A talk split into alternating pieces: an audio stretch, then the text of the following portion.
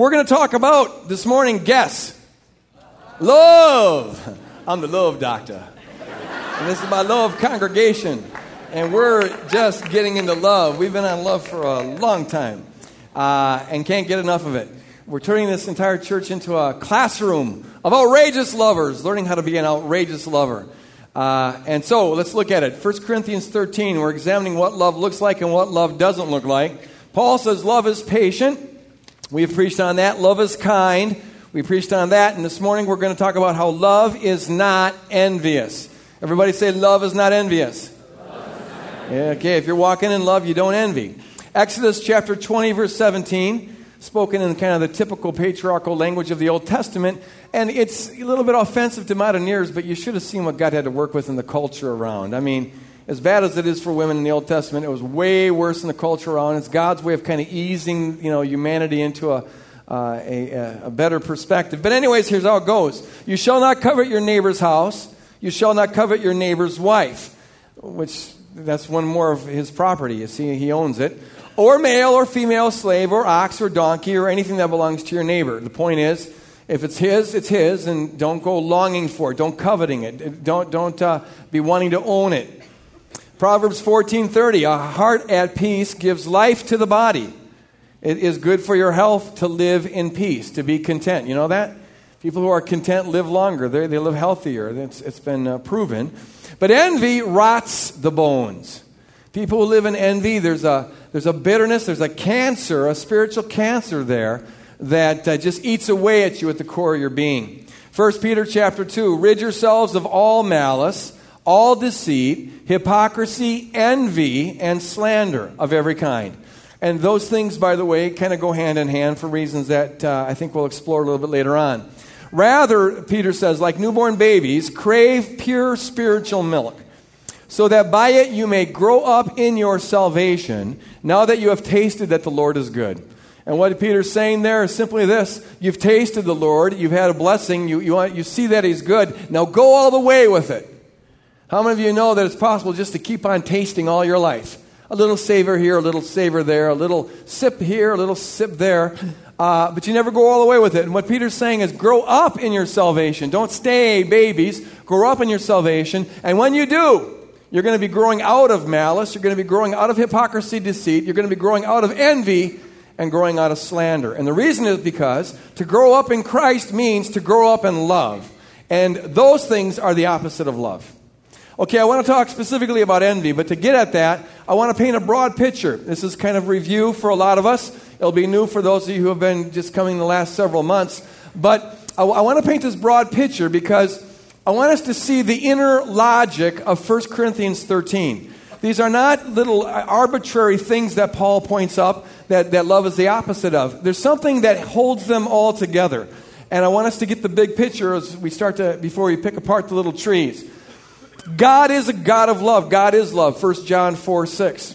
And as we we showed oh, several months ago now, uh, God is unsurpassable love, Father, Son, Holy Spirit. That's why we represent him as a triangle. He is love itself, the very definition of what love is. Out of his love, God created the world. Out of his love, God created us. God, love loves to express itself, so God wants to express himself towards others. And so he creates beings who have a desperate need for him. It's a great arrangement. God wants to give, so he creates beings who need him to give. So he creates us. He creates us with a God-shaped vacuum in our heart. That's why I represent us as a triangle. There are needs in our life that only God can fill. The need to feel important, the need to feel like you're worthwhile, the need to feel significant, the need to feel like you have a purpose, the need to feel like you're never going to be alone. In other words, the need to feel loved, unconditionally loved. Love not because of how you look or what you do, but love just because of who you are. And only God can fully and perfectly meet that need. It's a beautiful arrangement. And in God's des- design, he'd pour his love out towards us like that waterfall we saw. His love would be being poured into us. We would then flow, reflect love back to him. That's our worship. That's our living for him. We reflect the worth that he has for us after he reflects the worth that we have for him. And then we overflow towards others. And in God's perfect design, the purpose for which God created the world, every individual would be getting life from God. Every individual would be giving life back to God. And every individual would be overflowing with love towards one another that comes from God. And the whole thing would glorify God. God's glory is just the radiance or the display of his being, and his being is love. So the entire world becomes a sort of, if this works for you, a fractal of the Trinity, a microcosm of the Trinity, a display, a model, a mini version of the Trinity. God is glorified. The, the, the creation mirrors who God is. That's why God created the world. Okay, and the whole world is like one mirror of the beauty and the love and the unsurpassable, ecstatic union of the of the triune God. That's why we exist. But as you know, sin entered the world, and sin is all about turning to ourselves and away from God, trying to be self-sufficient rather than God-dependent. And so sin blocks God's love flowing into us. This is the fall, what the Bible calls the fall, or living in the flesh, or living in Adam. These are all synonymous terms. Sin is like a vault that deflects the love of God from coming to us. But we still have that God-shaped vacuum in our soul. It never goes away. It's non-negotiable. It's part of your essence. You still need worth and significance. You need to feel like someone's always going to be with you. You still long for that. But you see, if God's not meeting that need, now you got to look to something else or someone else to meet that need. And you become a veritable black hole that just wants to suck up everything that's around you. Instead of overflowing with love out of a fullness that we have in and of ourselves, we now live life not out of celebration but in desperation, trying to get what God has already given to us for free. You see, instead we're not getting life from God, so we try to get life from those around us, from things around us. We create a world of idols. An idol is anything in our life that we are using to fill a role that only God can fulfill. Trying to suck a little bit of worth and significance and meaning and purpose and affirmation and self-esteem out of these things, that's what an idol is. Living in this way is, is uh, living in the knowledge of good and evil. That's why the Bible describes the original fall as eating of the tree of the knowledge of good and evil. Because what happens is when we live life out of a hunger, out of an emptiness rather than out of a fullness, we've got to always be judging things. We judge them in terms of whether they're beneficial or not to feed the hunger in our soul. We, are, we, we, we move into the center of the garden, and uh, we put ourselves as though the world revolves around us, and the purpose for everything is to meet our needs. So we wear spectacles, a grid that filters everything in terms of good and evil. That's why we're addicted to judgment, and all of that blocks love. You see how this is going, all, all by way of review. But see, here's the thing. And this brings us to envy. When we live out of an, a, a center of emptiness and desperation rather than a center of fullness, when we live in the I gotta get mode rather than I wanna overflow mode, then what happens is the world becomes a stage, a game where everyone's competing for the resources. Human beings sink down to the level of the, of the fallen animal kingdom where it becomes a matter of survival of the fittest. Because there's only so many gods to go around. There's only so many resources to go around. And everybody is, is, is doing this black hole suction thing that I'm talking about. So everyone's competing for worth. Everyone's trying to get the resources. Everyone's trying to get the attention. Everyone's trying to get the money. Everyone's trying to get the goods. Everyone's trying to get the security. And not everyone can win at this. Envy is the word we use to describe the feeling we have when we lose in the competition game. When someone else gets what we want to get, we call it envy.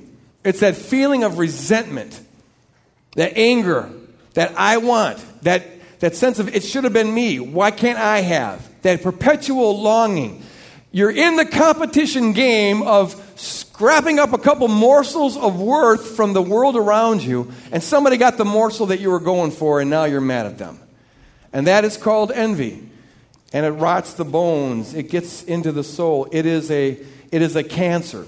It's important that we see the difference between envy and justice. Envy, there's a sense of, of uh, justice in envy, but it's perverted. Uh, we are born with a sense of fairness. We are made in the image of God. We reflect God's character. And so we have a sense, an inbuilt sense of fairness and justice, and that's a good thing. But see, because of the fall, because of the blocking of God's life flowing into us, because we're trying to get life, now our sense of fairness gets bent in on ourselves. That sense of it's not fair, life's not fair, what about me, is, is, is what happens when our sense of justice gets curved in on ourselves. We need to keep the two very much apart. Sometimes people who are standing up for justice get accused of being envious, but they're two very different things. For example, if you get denied a promotion because the other person's better qualified than you, and you sit around moping about it, being resentful about it, not liking the person, backbiting them, and all that stuff, that is envy. Okay, because it's just about you. But if you get denied a promotion because you won't sleep with the boss and that person did, now it's a justice issue. You see, because it's about a system. If you don't get the promotion because that person's uh, male and you're a female, that's a justice issue. If you don't get the promotion because that, person, that person's white and you're not, that's a justice issue, you see. And because uh, it's bigger than yourself. It's not just about justice being curved in on yourself. You're looking at things and saying, this system, there's something uh, in this system that prevents fairness from happening. If you don't get a house Uh, that you would like to get because you can't afford it. You look at uh, your neighbor's house and it's nice and it's big and it's got all these you know little extravagances, and you look at that and it's like, why can't I have that house? And the only reason is that you can't afford it because your job doesn't pay that much, and you resent the other person for having that house. That's envy. That's envy. You're longing for something that you, you're coveting your neighbor's house. But if, if, if you can't get that house only because the bank won't give you the same kind of mortgage deal that they give white folks, that's a justice issue. That's not envy. You see, that's a legitimate justice issue. Or if you can't get that house because the realtor won't show it to you because they're redlining that area because, you know, the people of that area only want certain types living there. Now, that's a justice issue. What we got to see is this. God is really against envy because it hurts us. But God is really for justice because it helps us. And what God wants the body of Christ to be is a people who have a sense of justice, but it's not curved in on themselves. They have a sense of justice, but they're looking towards other people. They have a sense of justice, but they're looking towards the systems of things. The Bible says in Amos chapter five, the Lord says, let justice roll like waters. We're supposed to be a people who fight for justice, but not a people who are addicted to envy. Two very, very different things here. Envy is, is an erosion of the soul. It's we sink down to a pathetic level, almost a toddler level of what about me, me, me, me kind of thing. And we envy what other people have. We long for what other people have. And if we're honest about it, we'll see that uh, it characterizes a lot of our lives. In fact, if, if you look at it in the Bible, you see it all over the place. One of the first sins, in fact, the first sin, Adam and Eve. What did the Lord tempt him with? Oh, no, not what the Lord tempt him with. Rebuke that thought. What did the, what did the serpent tempt him with? He gave him a false view of the Lord. The Lord is threatened by you. You can have what he's got. So the serpent gets Eve to envy God. That's a bad deal. And he says, you know what, if you just reach out and get that tree there, the tree of the knowledge of the fruit, fruit of the knowledge of good and evil, then you'll be like God. And so, boom, he motivates Eve to now move in and, and do what God had forbidden. Right after, right after that, you have Cain murdering Abel. Why? Envy. God likes your sacrifice better than my sacrifice, so you kill the guy. Joseph's brothers sold him into slavery. Why? Because dad liked him best and he got a better coat than the rest of us. Envy. And so they, they, they, they sell him into slavery. David, he's got a thousand wives. But there's one he doesn't have, and she's the best-looking one, don't you know? And it's not fair that the king should go without the best-looking gal. And so he's walking along his roof there and spots Bathsheba. You know, little voyeurism going on there. And uh, she's taking a shower, and David says, I got to have her. So he gets her. He envies Uriah, eventually has Uriah killed. Envy is nasty business. And it really gets into all of our lives. You know, most of the time when I preach on sin here, it's really hard for me to find examples in my own life because I'm such a righteous guy. But that was too obvious of a joke, I guess. But when it comes to envy, when I look at my life, I just see envy going on all over the place. And I bet you will too if you're honest with yourself. In first grade, there's this kid. All the girls liked him. And I wanted all the girls to like me. There is nothing that taps into envy like sexual competition. And in first grade, you can't really call it sexual, although I was pretty filled with testosterone from the start. But, uh, you know, it, it, it's you want the girls to notice you, and they're noticing this other guy because he's so whatever, the way he wears his hair or whatever. I remember even trying to imitate the way he did things so that I could get some of the girls, and they never came. And I hated him. Oh, in the playground one time, we're running around really fast, and he also was right in front of me, and I just pushed him as hard as I could. And he fell on the ground, scraped up his arm, went crying. What a sissy boy. Went back crying back to the to the nun. The nun came and got me, and pre-Vatican nuns, man, they were militant soldiers. Mister Boyd! They, they, they, I'm telling you. And uh, why did you do that to so-and-so? And I didn't even know why. It just came, I was so full of this rotting stuff, I didn't even think about it. I just did it. And so I said, I, I, I don't know. uh, I, and then I finally just said, I don't like him, which didn't sell real well to, to the nun. But that's what envy does. Sixth grade, it even got worse. And there's this, uh, we all had to try out for a solo in the choir. And I didn't get it. Mark got it. And, and Mark had this beautiful crystal voice that I hated. And uh, the, the, the evening of the concert, you know, all the parents are there. Everyone's there. And I'm just one of the gang in the choir, little me uh, singing the backup. And all of a sudden the song comes on and Mark goes out there and stands in front of the microphone and the spotlight on him. And I'm just like, and all the girls are looking at him. At least that's what I assumed. And he sings this song. I remember one of the phrases. I only remember this part of it. Little bird in the tree. And it was such a pretty song. You know, and all the girls are like, you know, having those goo-goo eyes. And, and see, you remember my sick mind. I wanted, I was the Elvis Presley here. I was the guy who was supposed to pick up the guitar and start playing on the beach. And all the girls were going to, you know, follow me. And now he's stealing my show. This is my morsel of worth. This is my life, and I hate him for it. In fact, all the guys hated him for it. So we started making up stuff about him. You know, that, that, that that's gossip usually is about envy. You know, if you can't win at the game, at least you can, in the eyes of those who are around you, make them look as much of a loser as you are. That's what gossip's all about. Let's try to make them look as much of a loser as we are. So you know, all the kids are like, oh, yeah, he's... A... And the thing about this is that you don't grow out of it very easily. You know, it'd be nice if when you turn twelve, all of a sudden it's gone, but it doesn't work like that. I remember in grad school, there was this kid. I was working three part-time jobs, supporting a family of two, driving this two hundred dollars car. This old, man, this thing was a beater. Smoked while you were, you know, driving it. And, uh, uh, you know, but I, I was getting three hours sleep a night and, and getting the work done. And there's this one guy here, this mommy's boy, Ivy League mommy's boy. And, and, and he didn't have to work at all. He didn't have any responsibilities. All he had to do was study. That's all he had to do. I'm working forty hours a week. And we sit in this conference room before the doctoral seminar started, and he starts whining about how much work there is to do and how the professors are so unfair. They, they assign all these books that we're supposed to read. And I wanted to reach over the table and choke him to death, slowly. uh, It's not fair that you can afford. And he drove a Mercedes-Benz. If you're gonna, if you can afford a Mercedes-Benz, don't drive it while in grad school because all it's going to do is tick all the other grad students off. And he wore these. Never mind. I'm not going to get into that. The whole. I'm sure he ate Cray Poupon, and I judge him for it. Now, see, this, this this is envy. You know what I'm talking about. It gets in there. It's like it's so unfair. It's just, what about, you know, your sense of justice is getting bent on yourself. And what it does is this. Number one, it blocks. It blocks the flow of love because you cannot ascribe worth to someone you're competing with for worth. You cannot ascribe worth to someone. That's what love is. Ascribing unconditional, unsurpassable worth to another person. That's what we're all called to do. But you can't do that if you're both scrabbling for the same morsel of worth. All right? It gets into, secondly, it gets in the bones and it makes you miserable. When someone wins at the game that you're trying to win at, it makes you miserable. Let me say this. Envy is always uh, idol specific, or envy is always competition specific.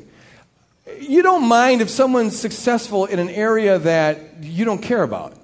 You can be, if you get a Nobel Prize for poetry, I don't. I, I, I can genuinely be happy for you in that because I gave up on poetry a long time ago. If you read my poetry a long time ago, you'd see why I gave up on it. So I, I, I'm not into that one. Or you can drive the nicest car in the world, and I don't care because cars aren't my gig. I really could care less, even though I was mentioning it with that guy. Cars are not... Really, I'm free of the car addiction. Please believe me. I, I, it's not, um, it's not my gig. I don't really care. But you see, if you have an area that, that, that is important to you, maybe scholarship, winning book awards. How come I didn't get the book award? You see, when, when, when you're playing my game, I want to win.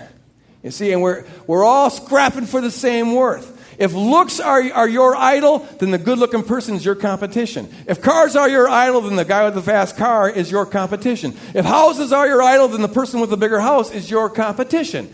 You see, if if uh, security and, and accumulation of possessions is your idol, then the person who's got a little bit more than you is your competition, and it makes you miserable. You can't genuinely be happy for them when they get more.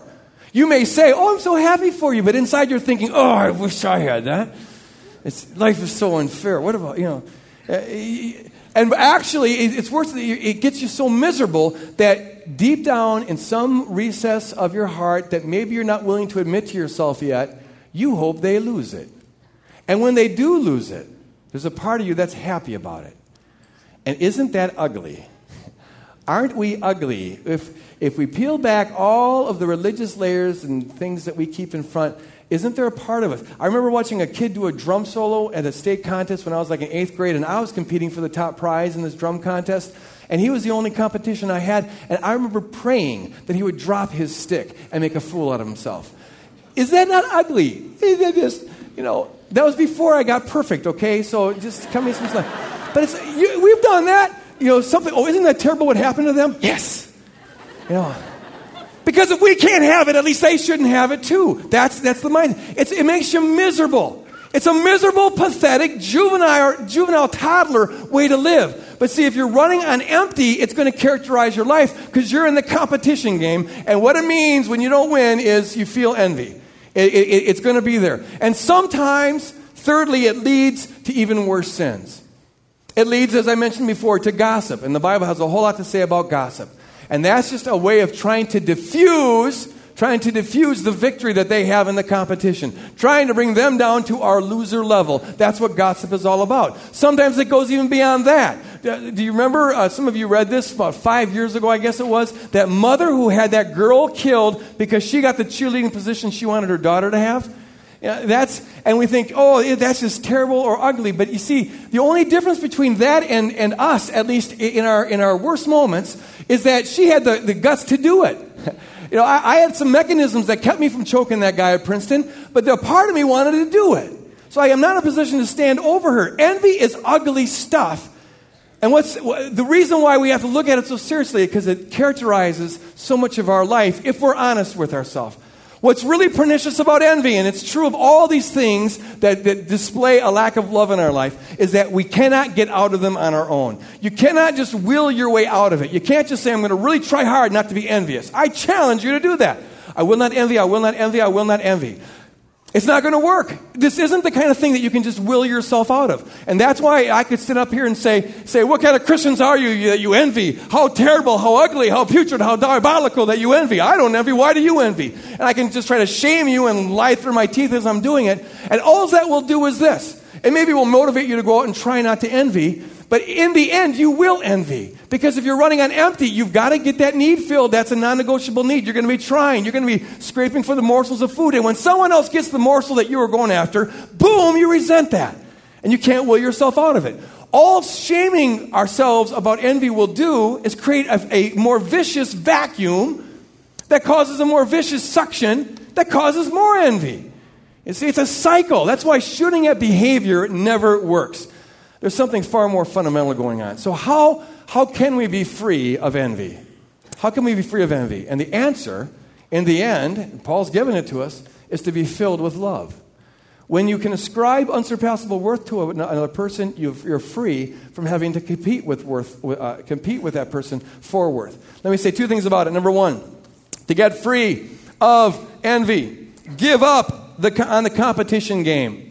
You got to die to the competition game. You got to quit. Have you ever been in a game where you're playing and you realize you're going to lose, so you just quit? Well, that's what I'm saying. You know what? Let's just quit. You just got to quit. Quit altogether. You die to it. The world calls winning the competition life. Oh, you really have got the good life when you've got all the things that people are generally competing for. Mark Twain said that every human being lives in such a way, that the highest aspiration of every human being, and Mark Twain was really cynical, but that's why he's usually right. Uh, the highest aspiration of every human being is to get others to envy them.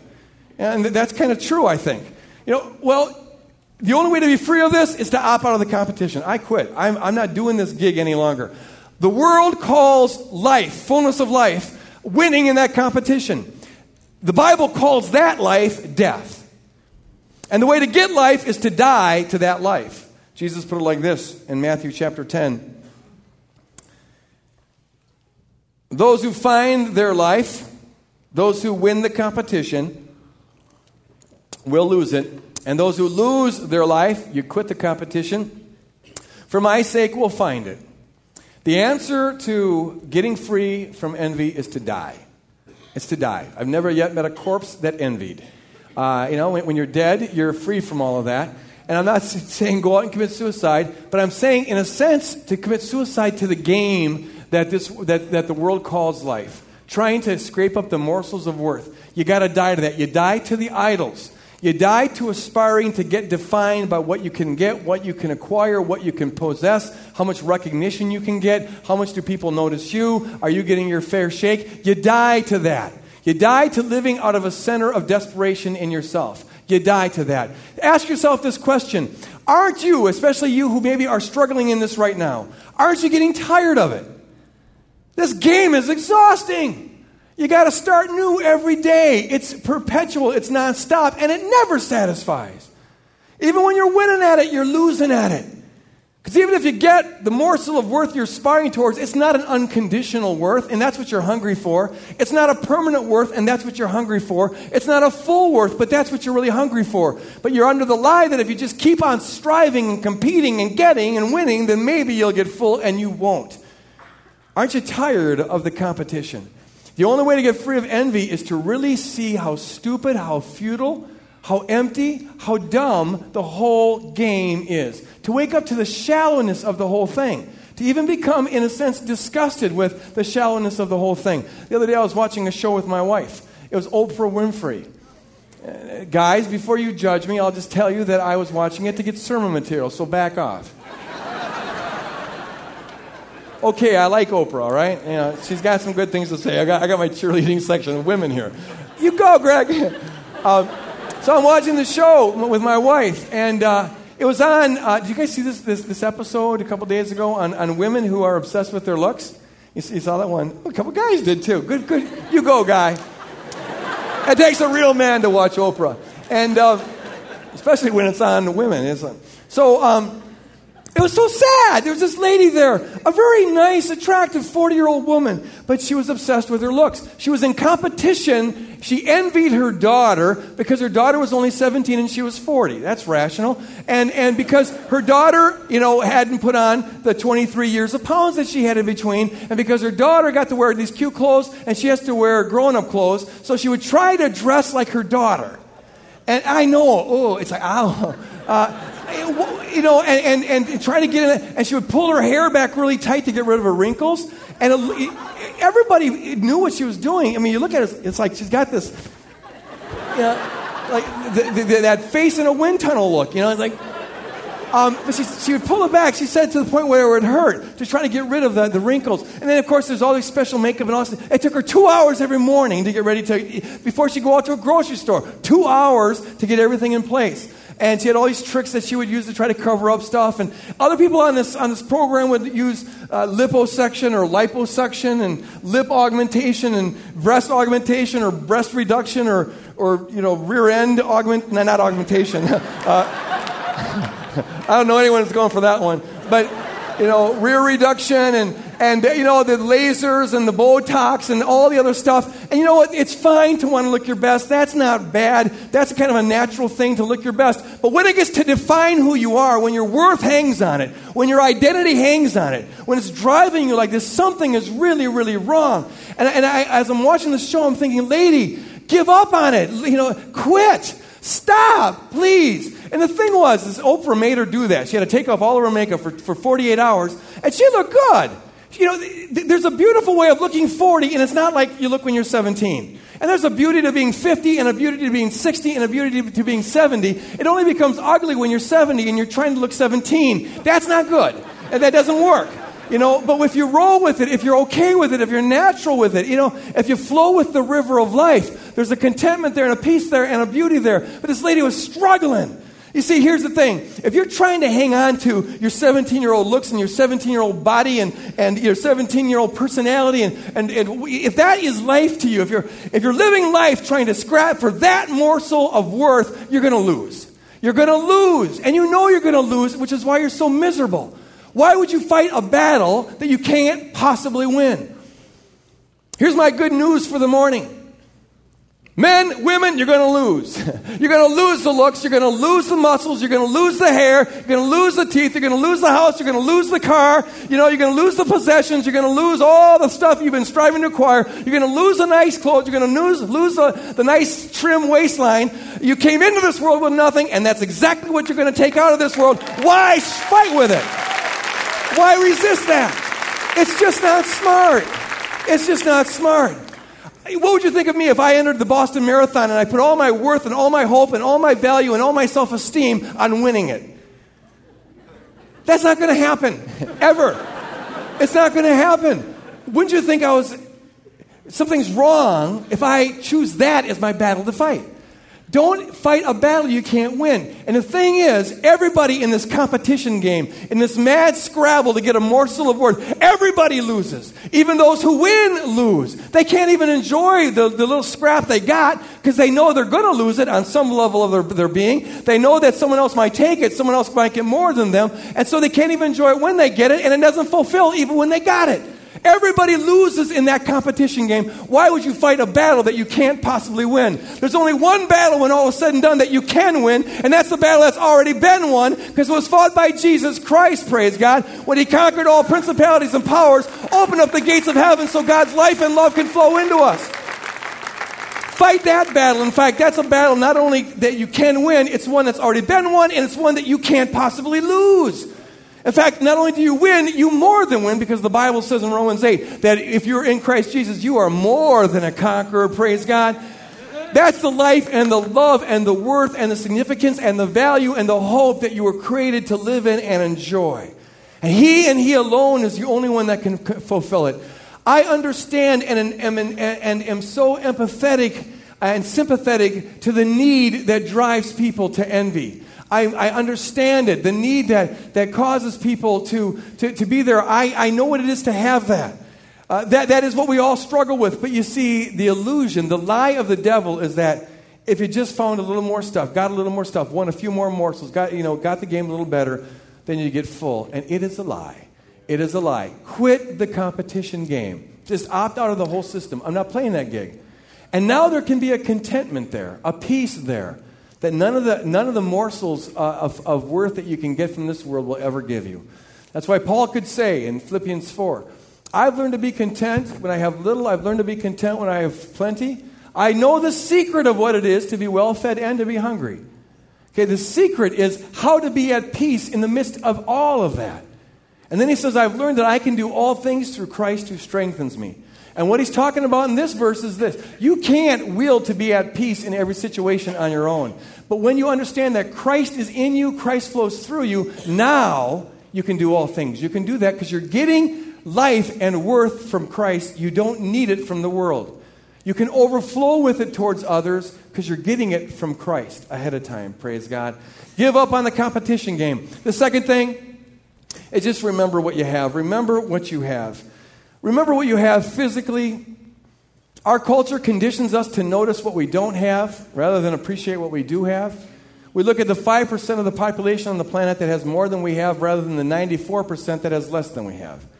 And so it creates perpetual longing. It's called capitalism. It's called advertisement. Will Rogers said that the advertising is getting people to spend money they don't have on things they don't need. And and it works very well in a fallen world. I'm not, not, not knocking capitalism. It creates, you know, a lot of money. It, it, it works. But believer, don't be defined by that. Don't. Do you really want to be brainwashed by the pattern of this world like that?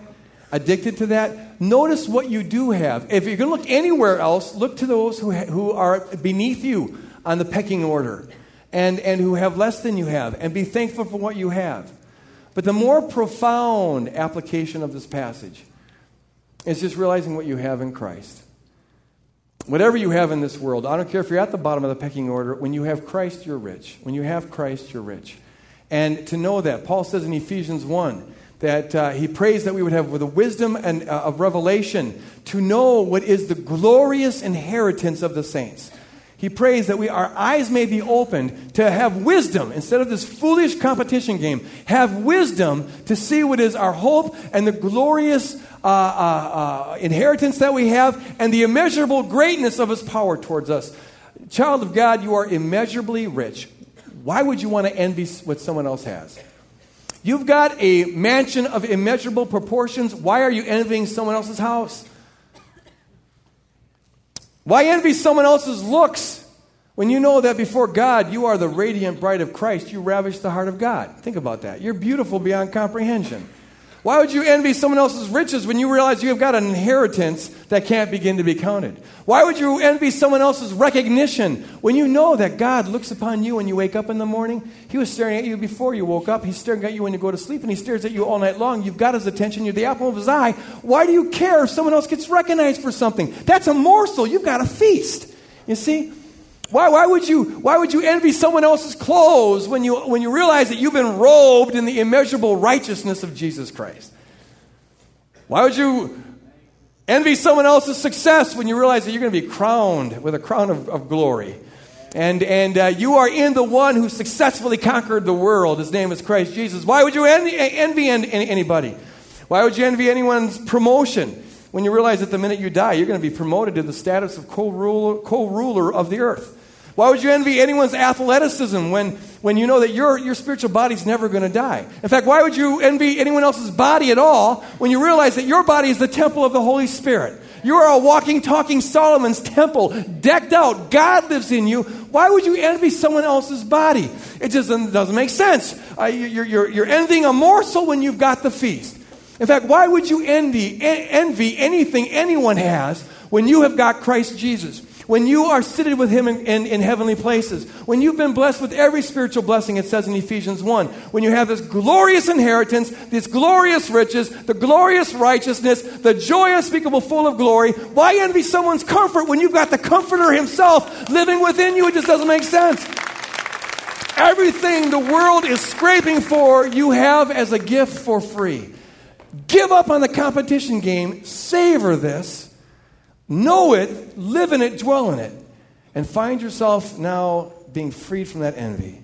You just realize the silliness of the game, and you'll find that well, that is that is freedom itself right there. That is to be content, to be at peace. It doesn't mean you stop fighting for justice issues. We're called to do that. But it does mean you're content with the personal issues. You still earn as much money as you can. Get stinking rich. I'm praying some people in this congregation get stinking rich, because if you dedicate it to the Lord, it becomes a sweet-smelling savor unto the Lord, rich. you know, and, you know, that's how the kingdom can go forward. There's nothing wrong with that, but don't let it define you. Don't get into the game. And the Bible warns, that's the trouble with us rich people, and we're most of us pretty rich by world standards. It can lure you into the game. Stay free from the game. Die to the competition. Get your life from Jesus Christ. Two minutes here. Minute number one will go like this. I want to know. I want everyone in the every follower of Jesus to pray right now. The Holy Spirit will, will move. And I want to ask you, are you here this morning and you've never surrendered your life to Jesus Christ? I want you to stand up right now where you are. If you just stand up in, in your seat, I want to pray for you. You maybe are tired of, of playing the game. You're weary. You're empty. Maybe you once upon a time committed your life to the Lord, but you don't have a relationship now. Would you just stand up? I want to take one minute. We've got forty-five seconds left. Stand up right where you are. Anybody here at all need to do that? Thank you, sister. Thank you, sister. Thank you, brother. Praise God. Be bold. Just stand up. You're just saying a, a, a sign before God, I need Jesus Christ. Over here. Praise God. Over there. Wonderful. Wonderful.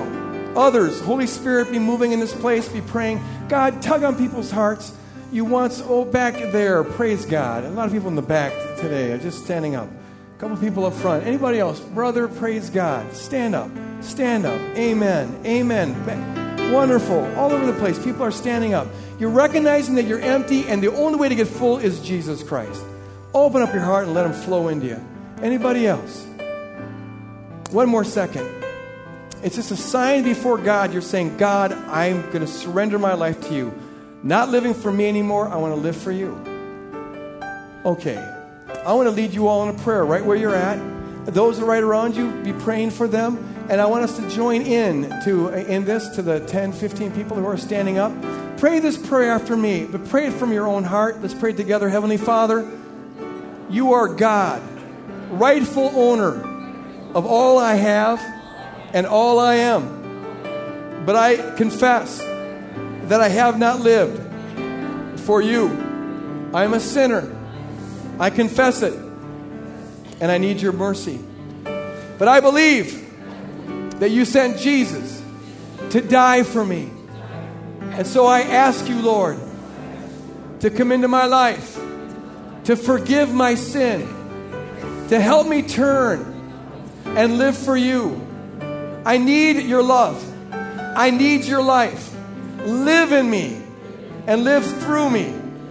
I surrender all my life over to you. I quit the competition game and commit myself to living only for you. In Jesus' name. Amen. Wonderful, wonderful. Praise God. I'm so happy that you did that. Thank you. That's wonderful, wonderful. That's wonderful. Praise God. Praise God. Amen. Amen. I want to ask you who stood up this morning and any others who maybe prayed that, uh, that was the beginning. You you just said I do in a marriage, but an I do does not make a marriage. Uh, and, and so we want to come around you and help you start to learn how to walk in, in this life, how to, how, how to stay free from that competition game. So would you take one minute and come up here? This man over here has, uh, by the table has some information he would love to give you and to get you started on the, on the, on the, on the Christian life, okay? Take one minute, come up here, do that. Would the prayer team come forward? And if you're here this morning and have any need that you would like to have prayed for, we invite you to do that. We encourage you to do that. Go out and have an eye towards areas in your life where you begin to envy others. Don't shame yourself for that, but just let it be a reminder that your life is found in Jesus Christ, not in that little crumb of worth. Let go of it, grab onto Jesus Christ, and go out and become outrageous lovers. God bless you. We'll see you.